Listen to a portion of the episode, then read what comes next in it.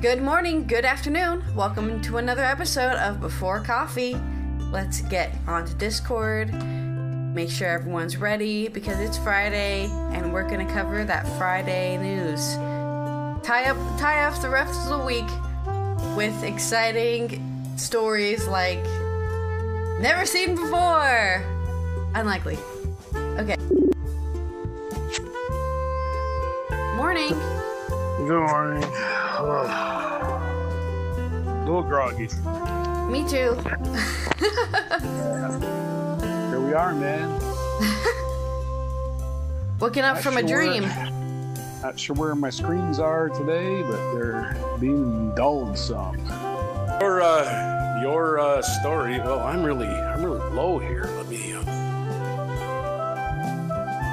head up higher, so dwarf. Like, hey, hey, you big grown-ups, help me out. I need to get on a chair. Hey, Okay. don't, hey, I, as a short person, I do not appreciate this. Short people are people too. All right, well, I'll start with my first news story then. Okay. Today on Before Coffee, Tories revised plans to scrap EU laws are still reckless, says lawyers. Mass event will let hackers test limit of AI technology. Eurovision organizers rebuff Zelensky's request to give a video speech at finale. Suspect in Natalee Holloway Aruba disappearance to be extradited to U.S. Russian woman suspended, giving a, given a suspended sentence for insulting note on Putin's parents on grave. Science News Tiny bats provide glimmer of hope against a fungus that threatened the entire species. And we also have some inflation news. Is it's actually going down. We'll see what the actual government does about it. Probably going to raise interest rates again today on the May 5th. May 5th. May 12th, 2023 edition of Before Coffee. Off to a rough start.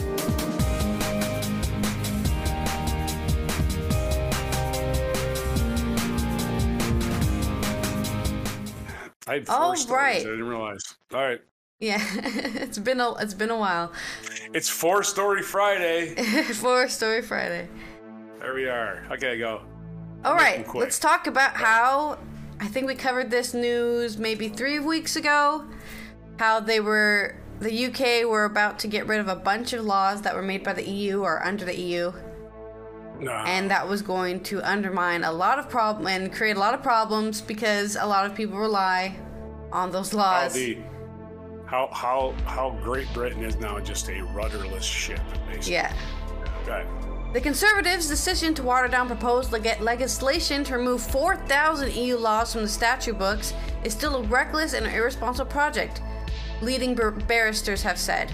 While Business Secretary Kemi Badenoch was accused of a massive climb down, barristers say the retention of a sweeping, undemocratic ministerial powers and the removal of interpretive effect of EU law will blow up decades of legal precedent set by courts in Britain makes for legislation like that founded in author- authoritarian states.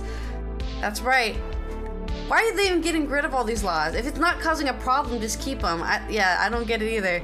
The government's change of approach reducing the number of laws is catching the headlines, said Eleonor Duhs, partner of Bates Wells and one of the lawyers who worked on retaining EU law in the Brexit department. It is welcome, but there's still a precipice for rights, liabilities, and powers. It was a reckless piece of legislation from the start, and it is still a reckless piece of legislation, she added. Deuce, who specializes in data law, previously worked with the Dominic Raab to retain EU law when Brexit happened. We did that to provide certainty, she said. Now all of a sudden, they are throwing out that out the window, and fundamental rights are going to be deleted by this law. At stake is the concept of interpretive effect, something the government refers to as supremacy of EU law. The government announced it will reduce the number of laws it's going to remove from the statute books, but also said it will be scrapping the rule that sets out how laws are interpretive, effectively voiding precedents set by courts and tribunals up and down the country over the past 47 years. If Badenoch's version of Retain EU Law Bill, REUL, makes it to the statute books, employees will no longer be guaranteed their right not to be discriminated against on the grounds of gender or race, for example. An unscrupulous employer might simply say, Sorry, we don't think that is the way the law should be interpreted, because no lawyer will be able to say they know how the law is interpreted. You might hire a lawyer, but they will just come back with a very expensive and elegant, we don't know how this is interpreted either. It will mean the clock starts again in courts and tribunals up and down the country. With certainty bypassed, commercial interest could be at a free for all, renegating a on op, reneging on obligations to protect farmland, wildlife, hedgerows, and freedom of information rules. Experts say. Both barristers who gave expert advice evidenced the Parliamentary Committee on the RUL also pointed out the government has retained sweeping ministerial powers to reform, delete, or save laws without usual parliamentary scrutiny. Nowhere in the current legislation is there an obligation on the government to consult on future reforms, making it difficult for lobby groups to press their points. It is still an undemocratic piece of legislation, does. I have I am sure civil servants would have warned Badenoch about this. This is a problem of government's own making, and they should own up to it. This is irresponsible legislation, she added. The point about legislation is that it's supposed to achieve a policy goal and make life easier. All this does is add layers. All this does is add layers of complexity to laws. So, yep. Uh, don't know why this is happening. Seems to be happening out of some sort of anti-EU feelings, right? No logic, just you know what? Yeah. Fuck the EU. Let's get rid of everything, everything that's happened in the last 47 years, and I'll fix it. It's like, no, that's not. Well, the EU wasn't the problem Yeah. ever. The EU was never Let's- a problem. You think it was a problem. Yeah. Uh, their solution was to ban color green, and they can't go back from that. Uh, it's an example of really stupid policy. When people say, "Well, the United States should get a parliamentary government like England," and like, look what they can't fuck. They can't do anything, man. They've had the same party rule since Thatcher, basically. That's what they got. I don't Yeah. know why that's such a damn good thing.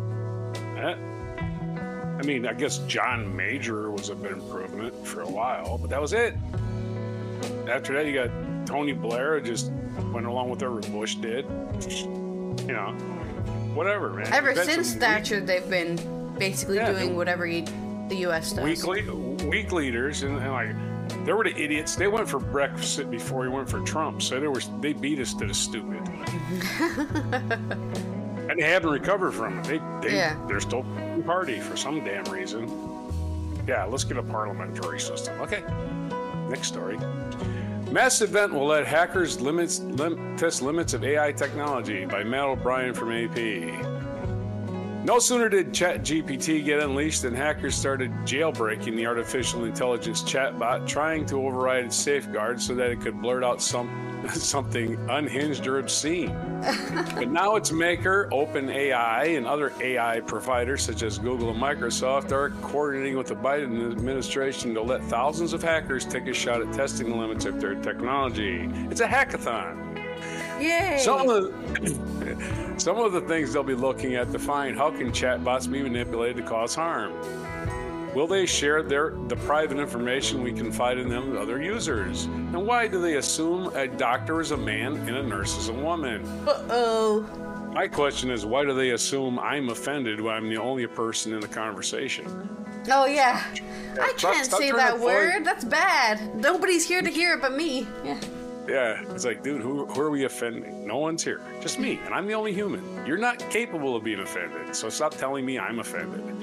This is why we need thousands of people, said Rumman Chowdhury, a coordinator of the mass hacking event planned for this summer's DEF CON hacker convention.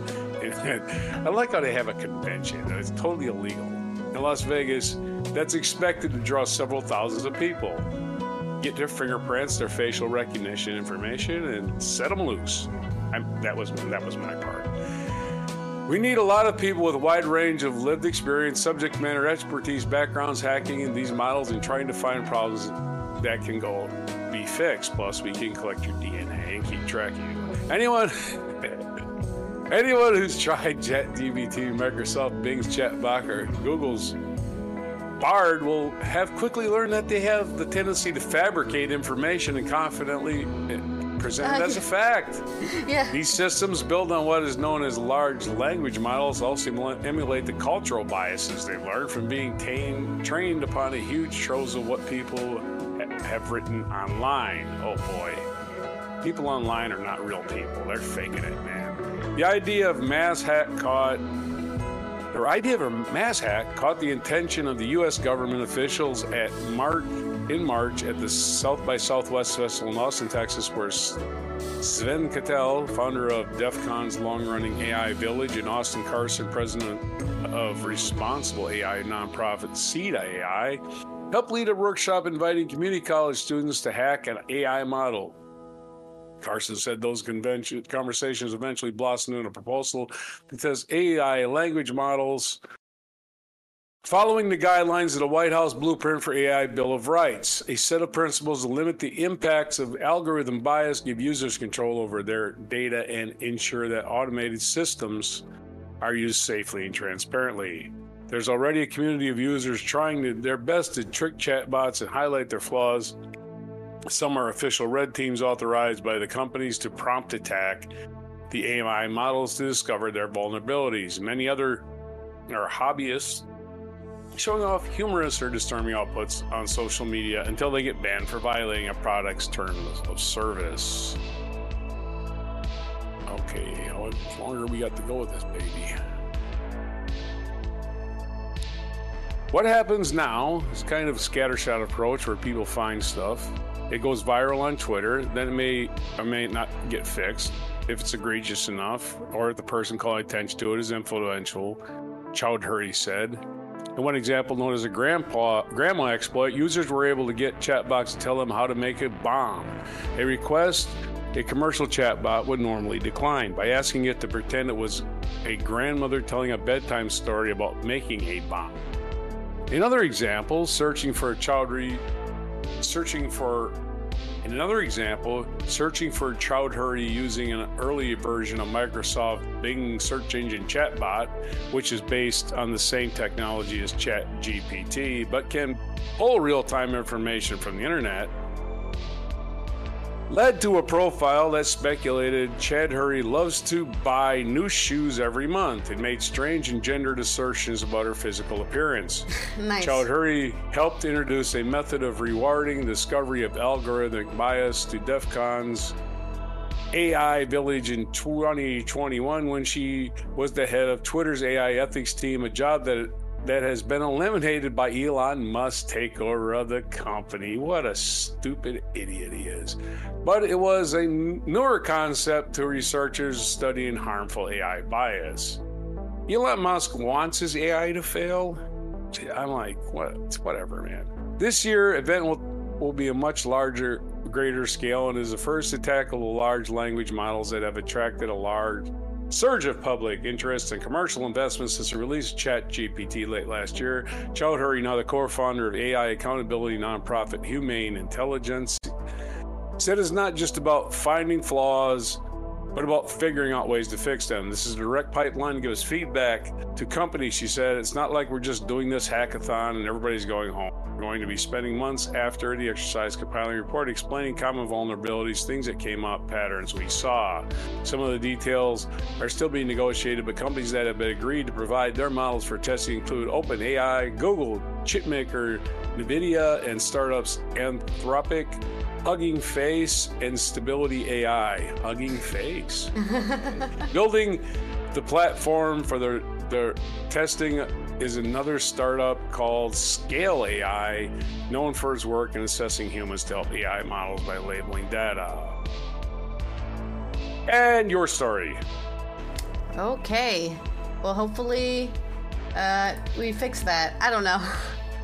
Well, hopefully Honestly, I think. AI and AI has uses, but I don't think we should be giving it so much attention. I guess. well, it's better to fix it before it screws up, and then just wait for it to screw up, and then later figure it out. Yeah, that's true. Not that it's it's going to take over our lives at some point, or your life, or your children's lives, or whatever. You know, a hundred years from now, AI is going to be like, everybody's doing fine on Earth, and we're all killing each other. Who knows? All right. Let's talk about the Eurovision contest and how Zelensky is requesting to be on air to talk about the Ukraine war, usually, because that's what he's been doing. He's been using award shows like the Oscars and the Grammys and stuff like that to Right on. appear on appear on screen to be like, guys, don't forget, people are dying over here. I think it's a really smart decision. But let's read the story and then I'll give you my opinion. The owners of Eurovision Song Contest have turned down a request from Vladimir Zelensky to make a video appearance during the f- finale on Saturday in Liverpool. The Ukrainian president had hoped to appeal to the global audience of about 160 million people to continue their support for his country in the war with Russia. The European Broadcasting Union, EBU, an alliance of more than 100 broadcasters that oversees the contest, is concerned that an appearance by Zelensky risks politicizing the event. An EBU spokesperson told The Times the Eurovision Song Contest is an international entertainment show and governed by strict rules and principles which have been established since its creation. As part of these, one of the cornerstones of the contest is the non political nature of the event. This principle prohibits the possibility of making political or similar statements as part of the contest. The request by Mr. Zelensky to address the audience at the Eurovision Song Contest whilst made with laudable intentions, regrettably cannot be granted as it would be against the rules of the event. The spokesperson added that in this week's two semifinals and the final of the contest, there are 11 Ukrainian artists included this last artists including last year's winners Kalush Orchestra. Additionally, 37 locations around Ukraine, Ukraine will feature in the short film postcards that introduce each of the participating artists before they take the stage. We believe that this is the best way to reflect and celebrate Ukraine's Eurovision Song Contest win and show we are united by music during the hard times. The BBC, this year's host of the song contest, is almost among the broadcasters that are members of the EBU, but decision making lies with the body itself. It is not the first time that Zelensky has been barred from giving a video address at a major entertainment or sporting event. A request to speak at the Oscars in March was said to have been declined for second for the second consecutive year, in addition to the Toronto Film Festival in September. A request by Zelensky to share a message of world peace before he kick off at the World Cup final in Qatar last December was also rejected, or Qatar, sorry, in Qatar last December was rejected by FIFA. It was reported. That's how you say it, Qatar. I'm going to say countries correctly. Lady Stowell, chair of the Lords of Communications and Digital Select Committee and the BBC's former head of corporate affairs, said the Ukrainian president should be allowed to speak at Eurovision. It's the wrong decision to deny him the opportunity to give a message on the basis that they don't support political statements, she told The Times. It's not acceptable. Ukraine's national broadcaster UAPBC said in October that it was unable to host the 67th edition of the song contest on safety grounds due to the Russian invasion. The EBU asked the BBC to host the competition after UK finished in second place last year with Sam Ryder's Spaceman. Yeah, I think because he's the president of the country that is technically hosting or technically won, he should Yeah. be allowed to say something. I think it's a really great way to get PR for, you know, the war because as Yeah. we've seen, as we've seen in the past, even with social media, because of how fast everything turns over quickly, right? You end up missing out on news or getting over it and forgetting about it because a new thing's here, a new thing's here, right? So if he's constantly bothering people about the war, people won't forget it's happening, even if it's not affecting you. There are people dying right now, you know? Yeah, we we do our part. We upgrade the war every day. Exactly. So just keep that in your minds, you know, and don't forget about it. Really, that's the least you can do is not forget that there's people dying right now in a war. Right, right, So- right. War is hell. And as uh, Hawkeye Pierce said, of uh, war is worse than hell. Yeah. And the reporter asked her why, and he said, "There's no innocent bystanders in hell." Yep. Nice. There you go. Anyways, your next story. All right, suspected suspect in the Natalee Holloway Aruba disappearance. You probably don't remember this happened when you were 11. I was 11, you Could said? be ex- yeah, yeah. To be ex- uh, spring break 2005. Oh, yeah. No, no idea. Suspect in Natalee Holloway's Aruba disappearance. She went to spring break in Aruba and never came back. hmm Uh, Natalee Holloway's Aruba disappearance to be extradited to the U.S. Suspect Joran Vandersloot, a suspect in the 2005 appearance disappearance of American teenager, is a suspect. He has been serving a 20-year prison sentence in Peru for a separate murder conviction. So this guy's an all-around international scumbag. A man connected to the 2005 disappearance in Aruba of Natalee Holloway teenager will be temporarily extradited to the United States from Peru to face charges that he extorted her mother, the Peruvian authorities said on Wednesday. Miss Holloway disappeared during a trip to the Dutch island with her Alabama high school class at age 18. She was declared dead in 2012, and an unsolved case has long generated great public interest in the United States. First, there was an intense news coverage, then true crime books and feature length films. The suspect, Joran Vandersloot is a citizen of the Netherlands who grew up in Aruba and has been linked for years to Miss Holloway's disappearance. According to the FBI, she was last seen leaving an Aruba nightclub in a car with him and two other young men around 1:30 a.m. on May 30th, 2005. Well, a little bit after spring break. Mr. Vandersloot is in Peru serving a 28 years prison sentence for the murder in a separate case. Probably a 2010 str- strangulation death of Stephanie Flores, a 21 year old Peruvian student. Nice. He was sentenced. He was sentenced in 2012, age 24, after pleading guilty. Around the time of the 2010 arrest in the Flores case, Mr. Vandersloot was indicted by a federal grand jury in Alabama on charges of trying to extort Mrs. Holloway's Miss Holloway's mother, Beth Holloway, for $250,000 for information about her daughter died and the location of her body, which has never been found. He accepted an initial payment of $25,000 in an FBI sting operation and provided what he knew was bogus information, the authorities said then. Peru and the United States have a 2001 extradition t- treaty. The Peruvian government issued a decree on Wednesday to allow Mr. Vandersloot, before he finishes his prison sentence, to be handed over temporarily and ensure that he finally faces justice in the United States. Uh, look forward to the longest sentence for mail fraud you ever saw.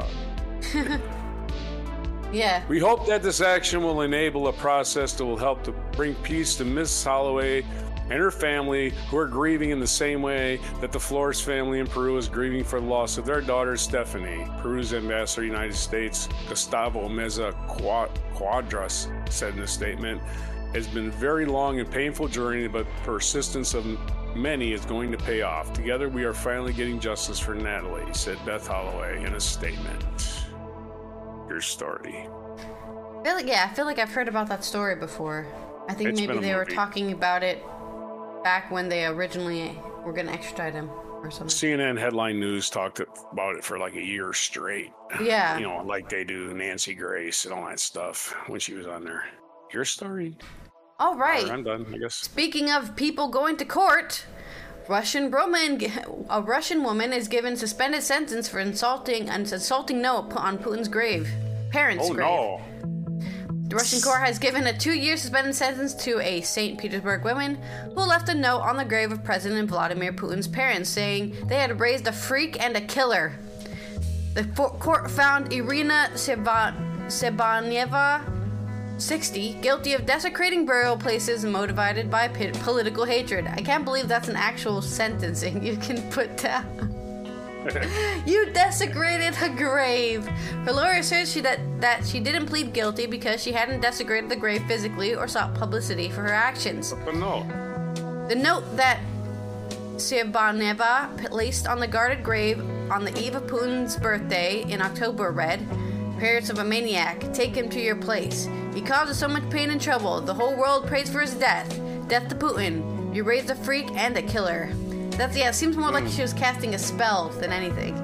Ooh. Since Putin sent right? troops into Ukraine in February 2022, the government has waged a crackdown on dissent unseen since the Soviet era. In another case, a Russian government agency added actor Artur Smolyanov, a former consultant who advised the Ukrainian president's office, to a list of extremists and terrorists. In January, interview with Europe, Europe edition of independent Russian newspaper Novaya Gazeta, Smolyanov stated that hypothetically he would take part in hostilities only on Ukraine's side. The Ukrainian presidential consultant, Oleksiy Arestovich, resigned after stating online that a Russian missile that caused the death of 45 people in the city of Dnipro hit a residential building as a result of Ukrainian air defenses. Separately, a Russian military court sentenced Nikita Tushkanov, a history teacher from Komi, to a five and a half year in prison for comments he made about last year's explosion of the Kirk Bridge, Kerch, Kerch Bridge linking Ukraine's Crimea Peninsula to mainland Russia. Tushkanov was found guilty of justifying terrorism and discrediting the Russian army. Discrediting the Russian army. Go to jail! Criticism against the army is punishable by death. Don't criticize the incompetent butchers. The teacher published a social media post in October calling the bridge explosion a birthday present for Putin. Meanwhile, jailed opposition leader Alexei Navalny reported on Twitter that he was he has returned to a solitary confinement punishment cell only a day after his release from one. He didn't speculate why. Navalny, 46, who exposed official corruption and organized massive anti Kremlin protests, was arrested in Moscow in January 2021 after recuperating in Germany from a nerve agent poisoning that he blamed on the Kremlin. He initially received two and a half year prison sentence for a parole violation. Last year, he was sentenced to a nine year term for fraud and contempt of court. He served time at a maximum security prison 250 kilometers east of Moscow. I like how they're telling us where he is. Like, go break him out or something. Like, okay. Pass him- What did you say? file and a 250 kilometers away? We're on our way. Like, Make him a cake with a file in it. the Kremlin's sweeping campaign of repression has criminalized criticism of the war. In addition to fines and jail sentences, those accused have been fired, blacklisted, branded as foreign agents, or fled Russia. But you know, great, great country, totally deserves to be invading Ukraine, or sorry, saving the Russians that live in Ukraine, because Ukraine isn't a real country. It's just a bunch of Russian people They're pretending not to be Russian. Anyways, your story. Okay. Nothing like desecrating a grave, all right? desecrating a grave would be dumping your dog shit on it, not leaving a note. Yeah. Well, that's a good idea. Dumping dog crap on it is actually a good Well, no, you might They be can- sentenced to nine years in prison if you do that. They can trace it to your dog, maybe, I guess. I don't know if they want to do the DNA. Well, I just know if, if nobody catches you. Do they have a guard at his parents? I mean, his parents didn't raise him anyway. The Soviet Union did. Yeah.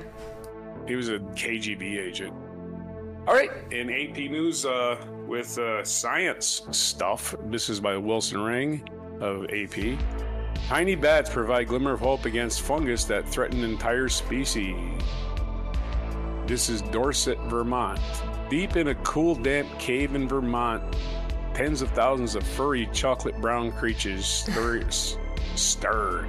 The little brown bat, survivors of a deadly fungus that decimated their population, went into hibernation last fall.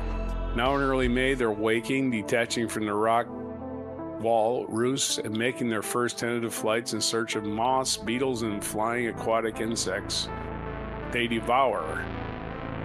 It's here in deep passages that creep into a Vermont mountain where scientists found one of the first North American outbreaks of the fungus that causes white nose syndrome. Oh Bat no. bones litter the cave floor like dry lawnmower cuttings. Looking closer, you'll find tiny skulls. And the bats are still dying. White nose syndrome is caused by an invasive fungus first found in upstate New York cave in 2006. Geez, the same the same time of the Natalee Holloway disappearance. A short bat flight from Dorset, Vermont colony. The fungus wakes bats from hibernation, sending them into frigid winter air in search of food. They die of exposure or starvation because the insect population is too sparse to support them that time of the year. Smaller than a mouse and about the weight of three pennies in the hand, the Dorset bats sk- skitter across the cave walls or cling to one another for warmth. Their health hints that at least some species are adapting to the fungus that has killed millions of their brethren across North America.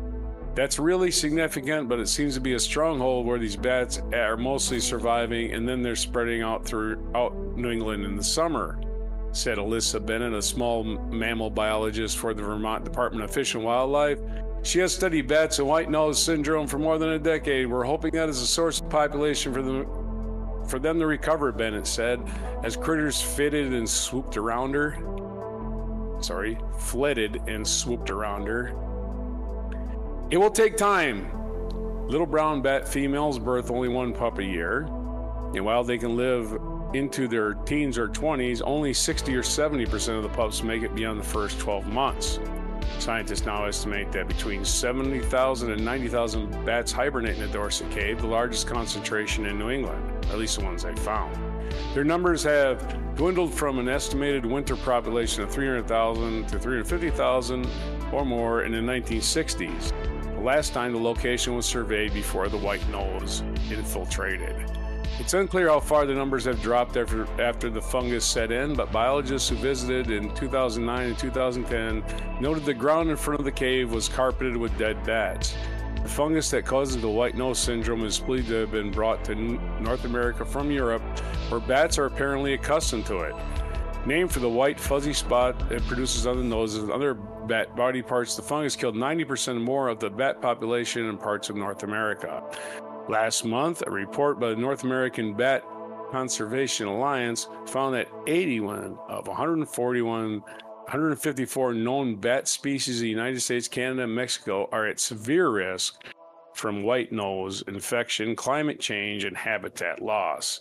It matters. The U.S. Geological Survey estimates that bats boost U.S. agriculture by 3.7 billion a year by eating crop-destroying insects such as larvae-laying moths, whose offspring bore into corn plants. And also mosquitoes. Scientists, yeah, they eat, they eat lots and lots of bugs.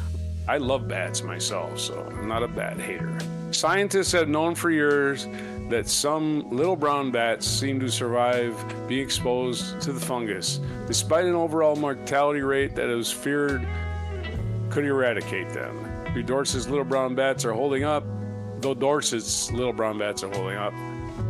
Other once common species found with them, like northern long-eared and tricolor bats, are almost impossible to detect now. There's something special about those bats, Bennett said. We can tell exactly what we can't tell exactly what that is, but we have genetic research that we've collaborated on that suggests that those bats do have factors that are related to hibernation and immune response that are allowing them to tolerate the disease and pass those features on to their young. All right, so we're optimistic about saving these bats. Yeah, I'm happy. I love And- bats too. Did I do my fourth story now, or wait, wait? This is a short one. This is about Okay. inflation. Go ahead. And then four story Friday. Because I punched up four stories because I forgot how to count. And uh, here's U.S. wholesale price data for April. Points to easing inflation pressures. Let's see if the uh, banks cut interest rates. I doubt it. Paul Wiseman from EAP writes Wholesale prices in the United States rose modestly last month. Latest sign that inflationary pressures may be easing more than a year after the Federal Reserve unleashed an aggressive campaign of steadily higher interest rates. From March to April, the government's producer price index rose just 0.2% after falling 0.4 from February to March, held down by falling food prices for food, transportation, and warehousing. Compared with a year earlier, wholesale prices rose just 2.3%, the 10th straight slowdown and the lowest figure since 2021. Lower energy prices help slow the annual inflation rate. So while other countries are dealing with double digit inflation, ours is 2.3 and we're still complaining. Okay. Excluding a volatile food and energy prices, so called core inflation rose 0.2% from March to 3.2% from 12 months earlier. The year over year increase in core wholesale inflation was the lowest since March 1 and seventh straight slowdown. Fed pays particular, particularly close attention to core prices, which tend to be a better gauge of economies' underlying inflation pressures. The producer price index that the Labor Department issued Thursday reflects prices charged by manufacturers, farmers, and wholesalers. It can provide an early sign of just how fast consumer inflation will rise. The index is used to help calculate the Fed's favored inflation gauge, consumer Department's, I'm sorry, the Commerce Department's Personal Consumption Expenditures Index. There's probably an acronym for that. April's mild producer figure amounts to much needed and awaited good news for the Fed's fight against inflation, said Ryan Sweet, Chief U.S. Economics at Oxford Economics. Thursday's wholesale figures allow a government report Wednesday that showed that the consumer level core prices rose 0.4% from March to April, the fifth straight month that those prices have risen at least that much, well above the pace needed to meet Fed's 2.2% annual inflation target. Okay. On a year over basis, overall consumer inflation at 4.9 has dropped significantly, significantly since peaking at 9.1 in June. 2022 remains well above the Fed's target level. Economic growth slowed to a tepid 1.1% annual rate from January. Last week, the Fed signaled it may now pause its interest rate hikes, rate hikes, so that its policymakers can step back and assess the impact of higher rates on growth and inflation. Thank you. Chairman Jerome Powell said that the Fed would monitor other threats, including the recent turmoil, in the banking sector, to determine whether to suspend its tax right, its rate hikes. Sorry, its rate hikes. Powell stressed his belief that the collapse of three large banks in the past six weeks will likely cause other banks to tighten lending to avoid similar fates. Such lending cutbacks, he added, will likely help slow the economy, cool inflation, and lessen the need for the Fed to further raise rates. Your story, finally, right? Okay. Well, hopefully that keeps uh, that keeps happening. That trend keeps happening because. Uh I'd like my I'd like well depends on what like, happens with the EU and the euro and the USD, but we'll see what happens in the future. As all things in economy just happen very slowly or very quickly, all of a sudden.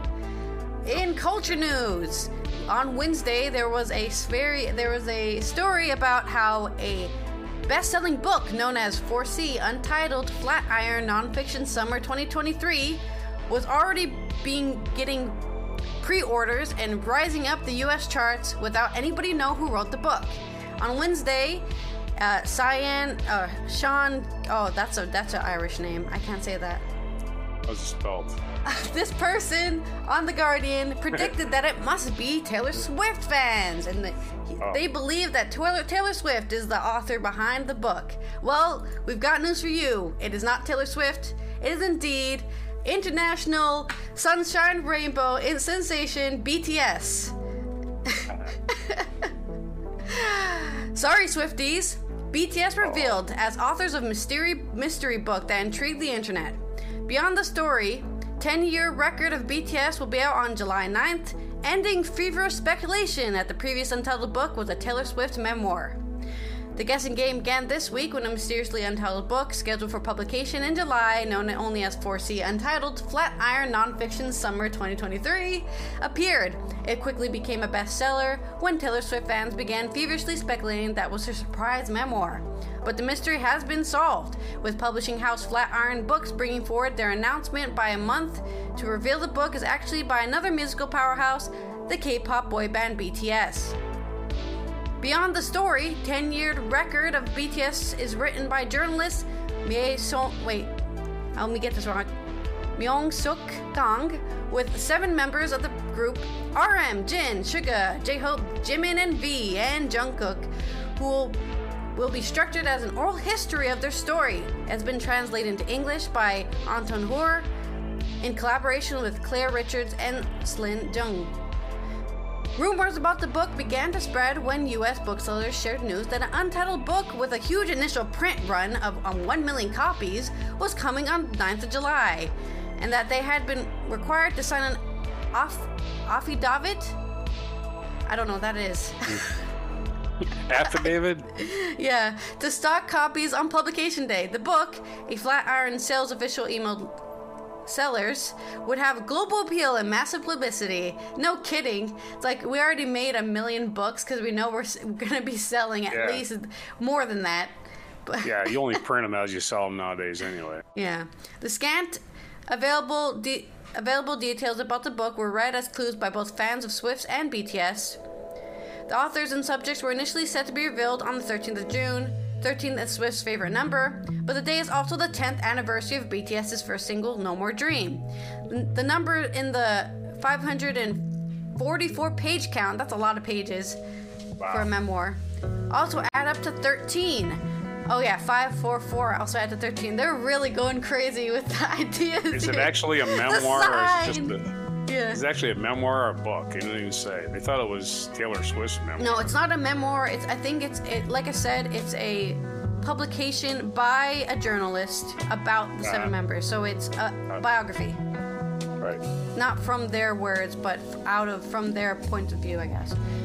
The 9th, the 9th of July publication date also falls two days after the release of Swift's upcoming album Speak Now, Taylor's version. But it's also the 10 year anniversary of Army Day, marking the founding of BTS's fanbase Army, whose name stands for Adorable Representatives MCs for Youth. Speculation about the book made it a bestseller on Amazon and Barnes & Noble website earlier this week, as fans of both Swift and BTS placed pre-orders. Man, those Swifties are gonna be sure disappointed. Oh, I guess I'll read it. I already bought it. The Army is extremely online fandom that has become famous for their devotion to the band, with many learning Korean to help translate BTS content in English and other languages for fellow fans, as well as harnessing the collective voice for political activism. When the White Lives Matter hashtag began to take off on Twitter in 2020, after the murder of George Floyd, K-pop fans hijacked the hashtag and drowned it out by flooding Twitter with video clips and memes of their favorite artists, many accompanied by anti-racist messages. Soon after, K-pop fans humiliated the U.S. President Donald Trump by registering for tickets at one of his rallies with no intention of attending, meaning Trump showed up to a very empty 19,000 seat arena in Tulsa. Since 2013, BTS has released nine albums and six EPs. In 2018, the group became the first K-pop act to hit number one in the U.S. Billboard album chart with "Love Yourself" Tear, an achievement it repeated twice more in less than a year, matching a record set by the Beatles. Last June, BTS announced they were going to hit going on hiatus, citing exhaustion and pressure as well as a desire to focus on their solo creative projects. And also they're Korean, so they have to go to they have to go to the military. It's required by law. But sure. We should require that too. Having, they're doing their service. That's why they're, they're going. United States. United States should do the same thing. Get everybody yeah. going to military. Learn I, how tough you really are. Yeah. If we want to quickly editorialize on this, I agree with you, but I think we really should like not genderfy it either because I understand why Korea does it because one they're actually all in an active war at all times right and, and until. North Korea is no longer a fascist state that wants to take them over they're always going to be in war times right so the reason they have required service is that South Korean men at least right if war happens, they know exactly what to do, right? You don't have to send a bunch of people to boot camp and then train them for six months or six weeks or whatever. Okay, now you know they'll already know what to do because they they had to do it, right? I think I it's think really it good for people of a country if they want to protect the country to know what to do when that happens, instead of it making it voluntary or you know, crazy gun nuts or something are the only people who know how to fire a gun is not a good. Like even I know right. how to fire a gun, and I don't even like guns. I hate guns. I think they're the worst. You don't hate ever. guns. They're fun. They're fun. You shoot them for fun. You just. But I know how to. Violence. I know how they work, and that's yeah. what's important. I know how to take apart yeah. a gun. I know how they work because I'd rather not die from an invasion. Yeah, well. Thank you. I wouldn't. I think you enjoy shooting, so I wouldn't say you hate guns. So anyway, uh, I'm sorry. Is the story is still going? I'm sorry. Yes. Anyways, that was just my quick editorial about right. mandatory service. Um, the reunion of BTS will be delayed until 2025 because of mandatory military service. All able bodied South Korean men under the age of 30 are required to serve for between 18 to 20 months, a duty intended to maintain the country's ability to defend against a possible attack by North Korea, with which it's technically still at war with. The oldest member of the band, Jin, began his military service in December, with J Hope following in April. BTS remains a huge money spinner for South Korea, adding an estimated of 3.5 billion US dollars annually to the country's economy. Still, some male K-pop artists have struggled to resume their careers after military service in a cutthroat industry where artists are seen as easily replaceable. Okay, these guys. Oh yeah, they're totally gonna just flame out and disappear. Okay. right now, one of the members, Suga, is on a is on a tour, and he had to add more dates because they sold out too many dates. But you know, BTS might come back to no fans. Okay, whatever you say, Associated Press. Well, All right. As an army, I'm insulted. Okay, I will confirm I am army, and I am insulted by this statement. why don't they why don't they take more women? Is it a is it a societal Korean Yes, thing? uh, famously Korean society, at least general, generally, right? Just generally, is still very traditional. It's still very hier- hier- hierarchical. Hierarchical. Uh, Um, I mean, one of the reasons I believe that a lot of countries do not have a right uh, have a lowering birth rate is because of that traditional values, right? You see uh-huh. women in other countries having free time, doing whatever, not feeling bogged down, and then you're living in a country where you are completely bogged down by being a woman. Hence, Well- you, as your rebellion, you deny deny having children because that's the only power you really have is helping continuing the population.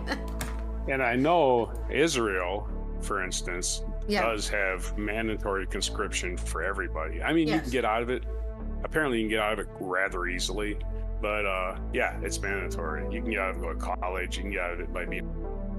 no, that's But yeah. famously that's what Koreans do. Uh, Koreans can get out of, or they can, um, what do you call it? They can make it. They can not get out of it because they still have to do it at some point. But you don't have to do it instantly if you're in school, right? So instead Oh, of right, going right, as soon as you turn 18, you can go into university and not do it Right, until like. Well. I mean, BTS has held it off until they turned 30, which is the limit.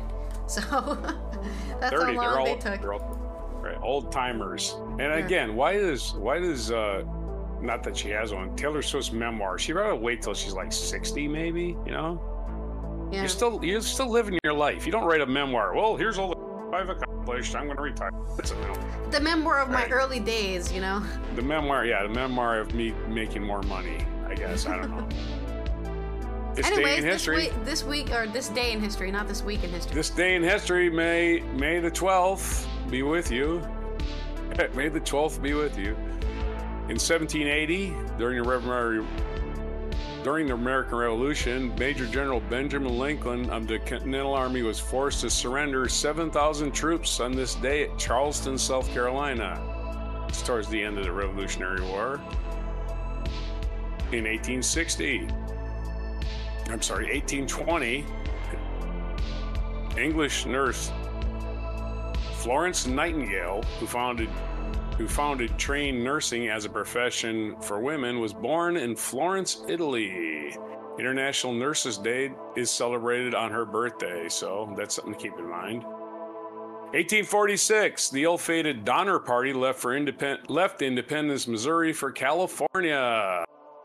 Noted for cannibalism when they ran out of food in the mountains of the Sierra Nevadas that winter.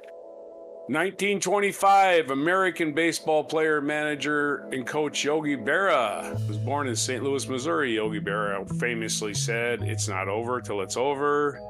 Nobody goes there anymore. It's too crowded. Uh, what else? Uh, nobody goes there anymore. It's too crowded. You can't fight logic like that. 1937, King George VI was crowned following the abdication of Edward VIII. So Charles's grandpappy was was coronated in this day in 1937. The Soviet Union lifted its blockade of Berlin in 1949, which didn't last because they did put up a. 1972, the British rock group The Rolling Stones released Exile in Main Street, a double album that's considered one of their defining works. Not a big fan of Exile in Main Street. I don't know why, but I don't think it's one of their finest works.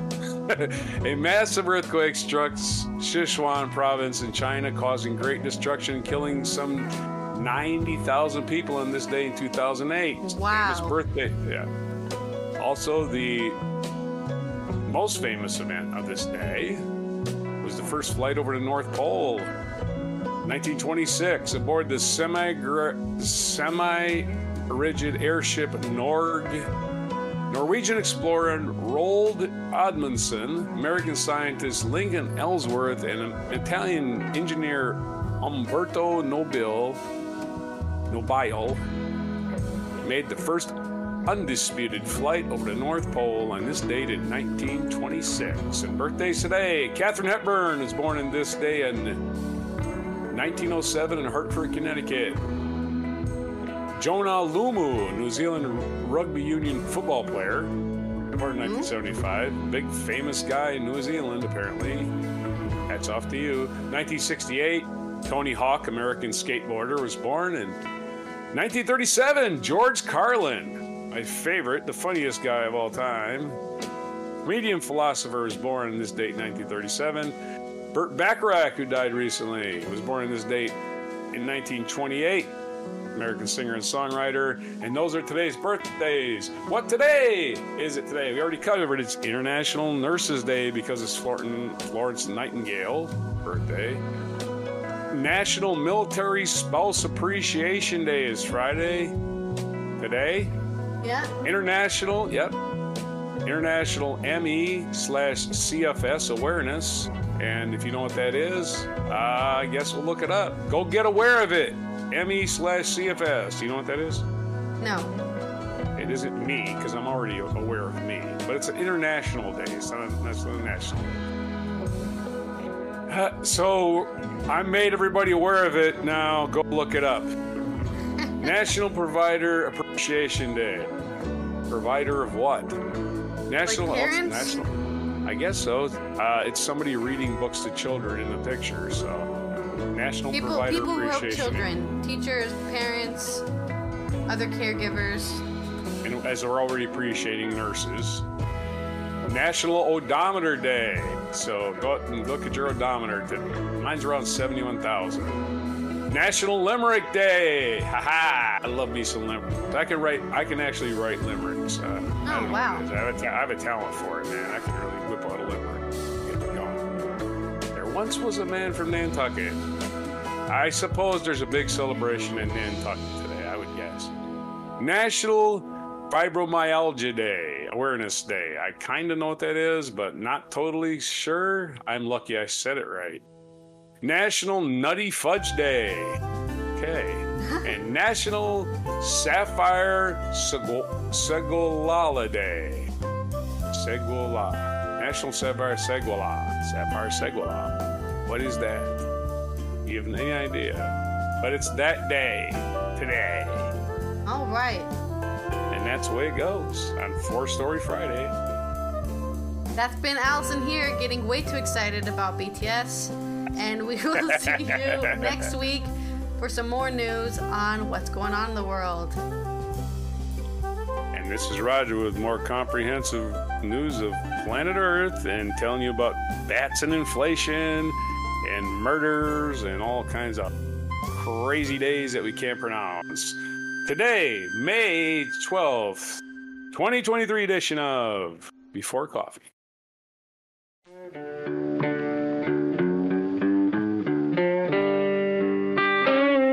Be sure to hit the like, subscribe, and notify buttons and follow our other channels Toxic Ally, History of Gravy, and Scratchy Old Records.